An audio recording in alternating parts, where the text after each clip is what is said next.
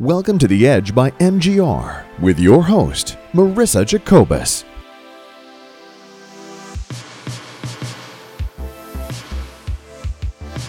Hi, everybody. Marissa here with MGR, the Edge Lifestyle Podcast.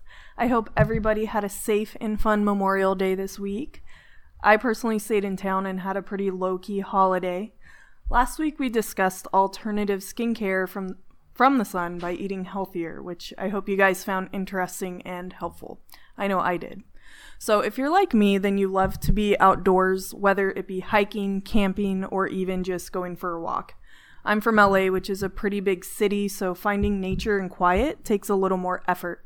And people aren't as hungry to be one with nature. They're all about the city and shopping and working and whatever it is that people in LA do.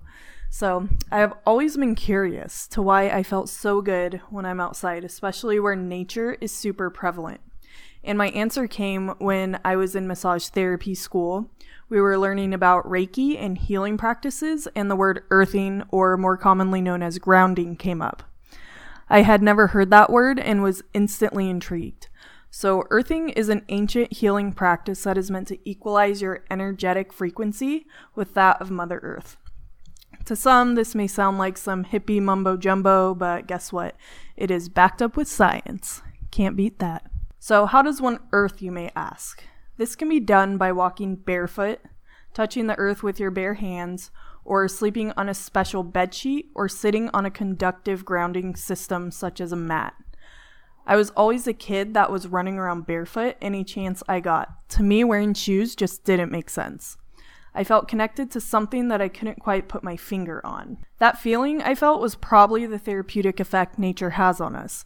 The Chinese, Greeks, and the Romans all believed that it was healthy to spend time outside, and decades of modern scientific research back that up.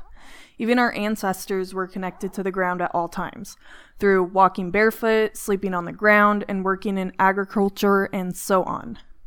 So today we do not have that luxury to be outside as much. We are confined to office jobs, electronics that emit positive ions, and we also wear rubber soled shoes which insulate us from the Earth's natural current. So we're basically kind of blocked off from all that nature has to offer.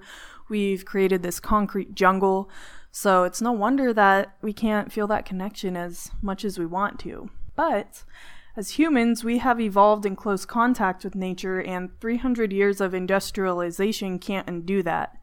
It's just like in our blood, basically. So, what are some health benefits of earthing? So, the main benefit is that earthing fights inflammation by reducing free radicals, which are positively charged. According to PubMed, it is that chronic inflammation is a culprit behind every modern chronic illness, or should I say almost every modern chronic illness. So, why wouldn't you want to give inflammation the boot? Doesn't feel good, doesn't bring anything positive to your body. Secondly, it increases energy.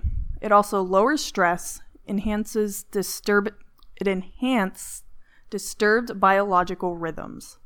And it also protects the body from EMFs. So how does earthing work? The natural healing energy has everything to do with negative ions. Ions are molecules that have gained or lost an electrical charge. They are generated as air molecules break apart due to radiation, sunlight, and moving water and air. In nature, negative ions are created by crashing water. That is why they are especially abundant in the beach, forests, mountains, waterfalls, and thunderstorms. And maybe that's why I always feel so refreshed after it rains. You just feel like this cleansing of the earth.